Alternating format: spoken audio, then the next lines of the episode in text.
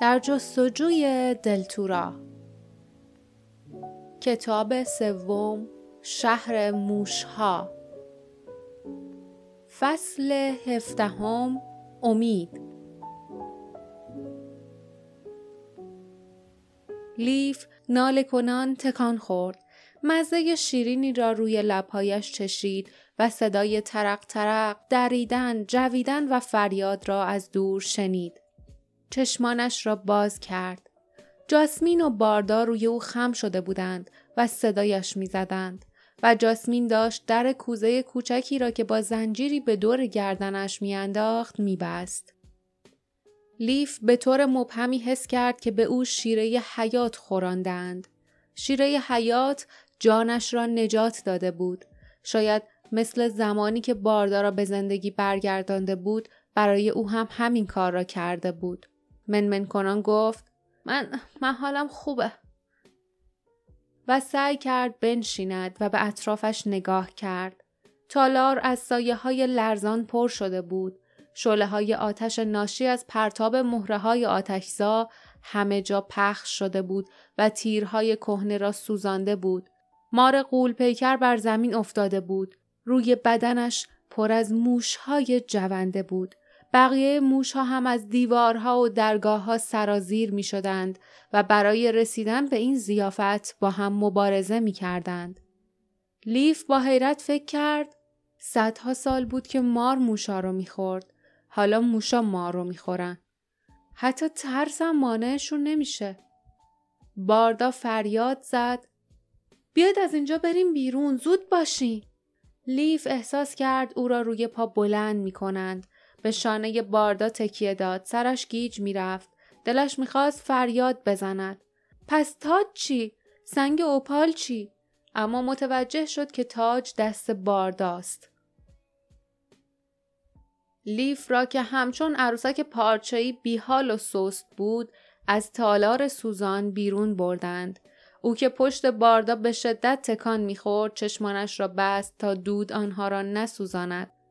وقتی دوباره چشمانش را باز کرد آنها با زحمت از میان دروازه شهر به طرف دشت تیره و غمانگیز پیش می رفتند و کری که با نگرانی جیغ می‌کشید در هوا شیرجه زد و به استقبالشان آمد. از پشت سرشان صدای خرد شدن وحشتناکی به گوششان خورد. سقف شهر داشت فرو میریخت. آنها رفتند و رفتند تا به حوالی رودخانه رسیدند. لیف توانست حرف بزند. می‌تونم را بیام. باردا ایستاد و او را آرام روی زمین گذاشت. پاهایش میلرزید اما راست ایستاد و برگشت تا شهر شولور در آتش را ببیند. باردا با خوشحالی گفت لیف فکر نمی کردم دیگه هیچ وقت بتونم تو رو ایستاده رو پاهات ببینم.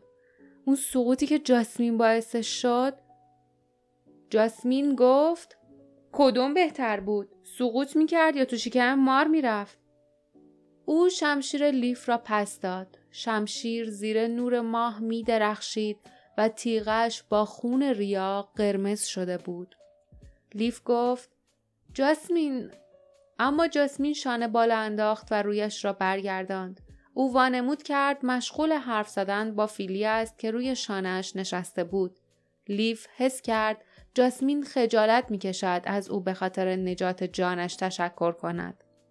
لیف در عوض پرسید فکر می‌کنی اگه اینجا استراحت کنیم تو امانیم چون استخونهای بدنم تازه شکسته فکر نمی کنم قدرت داشته باشم از رودخونه بگذرم.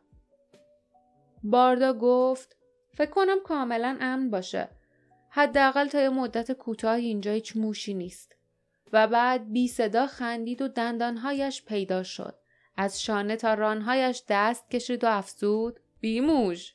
جسمین پرسید لیف قبل از اینکه اون مار به تو بگه که مردم بیموش قبلا تو شهر موشا زندگی می‌کردن تو از کجا اینو فهمیدی؟ لیف با خستگی گفت سرنخهای زیادی بود اما شاید اگه اینو پیدا نمی کردم ارتباط اونا رو با همدیگه نمیفهمیدم و جام رنگ رو رفته را از جیبش بیرون کشید و به آنها نشان داد. باردا آن را در دست گرفت و با تعجب به آن نگاه کرد و گفت این جام جفت همون جامیه که کارتای مرگ و زندگی رو تو اون نگه می داشتن. جام مقدس بیموش. حتی مردم وقتی فرار می‌کردن اینو جا گذاشتن. همین که فیلیپ با آن دماغ کوچک سیاهش از یقه جاسمین بیرون آمد تا ببیند چه خبر است لیف لبخندی زد و گفت تعجبی نداره مردم بیموش انقدر از فیلی میترسیدن. جاسمین با عصبانیت گفت فیلی اصلا شبیه موش نیست. باردا گفت اونا از هر چیز کوچیک و پشمالوی متنفرن. حتما این ترس از همون موقع ها یاد گرفتن. لیف سر تکان داد. آره مثل ترس از افتادن غذا رو زمین یا ظرفای بدون در چون اینجور چیزا توجه موشا رو جلب می‌کرده. یا ترس از خوردن غذاهای فاسد چون تو اون دوران شیوع تا اون غذاها فاسد می‌شده. از نیاز به همچین توجه دقیقی خیلی سال گذشته. اما موگیره ها فهمیدن که ترس مردم همچنان سر جای خودشه.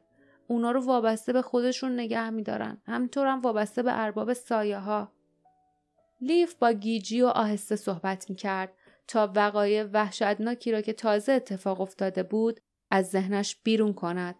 اما جاسمین سرش را یکوری کرده و با جدیت به او خیره شده بود. جاسمین گفت پس ظاهرا احتمالش هست که کسایی که تازه به دنیا میان تاریخشون رو کلا فراموش کنن و از روی وظیفه از اصول احمقانه پیروی کنن. قبلا باورم نمی‌شد اما حالا با چشمای خودم دیدم. لیف متوجه شد که او به این طریق می‌خواست به آنها بفهماند برخلاف تصورات قبلیش به نظر او پادشاهان و ملکه های دلتورا قابل سرزنش نیستند. لیف از این موضوع خوشحال شد.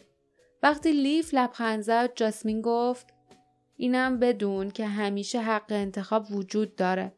قید و بند رو می‌تونیم بذاریم کنار.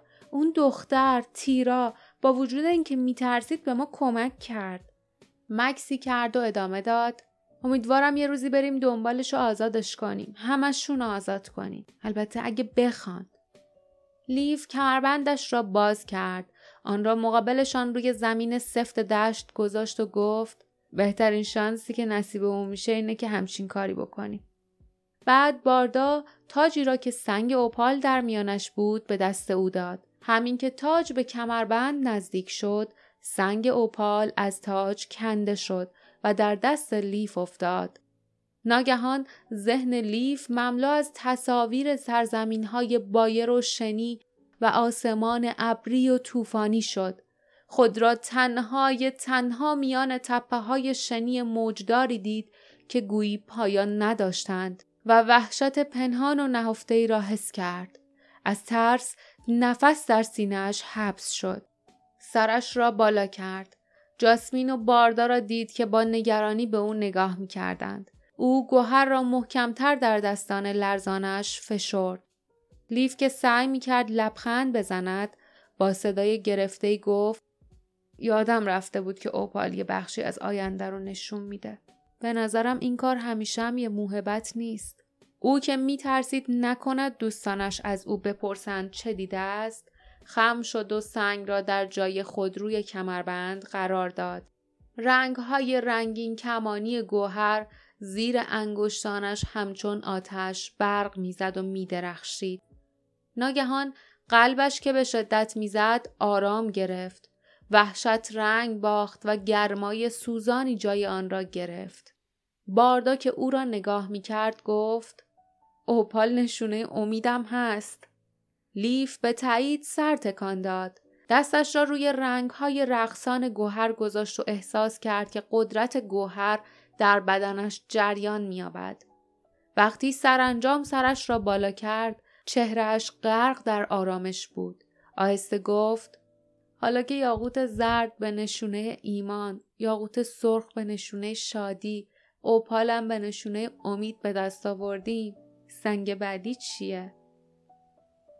جاسمین دستش را به طرف کری گرفت و پرنده با جیغی از خوشحالی به طرف او پرواز کرد. سنگ چهارم هر چی باشه مطمئنم ما رو به طرف خطر بدتری از این ستا نمی‌بره. باردا او را دست انداخت. ولی اگه ما رو به طرف خطر برد جاسمین شانه بالا انداخت و به سادگی گفت هر چی پیش بیاد با اون روبرو میشیم. لیف کمربند را از روی زمین برداشت و به کمرش بست. کمربند پوست بدنش را گرم کرد. محکم و اطمینان بخش. و البته کمی هم سنگین تر از قبل شده بود. فکر کرد ایمان شادی امید و دلگرم شد. او گفت آره هرچی پیش بیاد با اون روبرو میشیم. هر ستامون با هم. پایان فصل هفدهم و پایان کتاب سوم.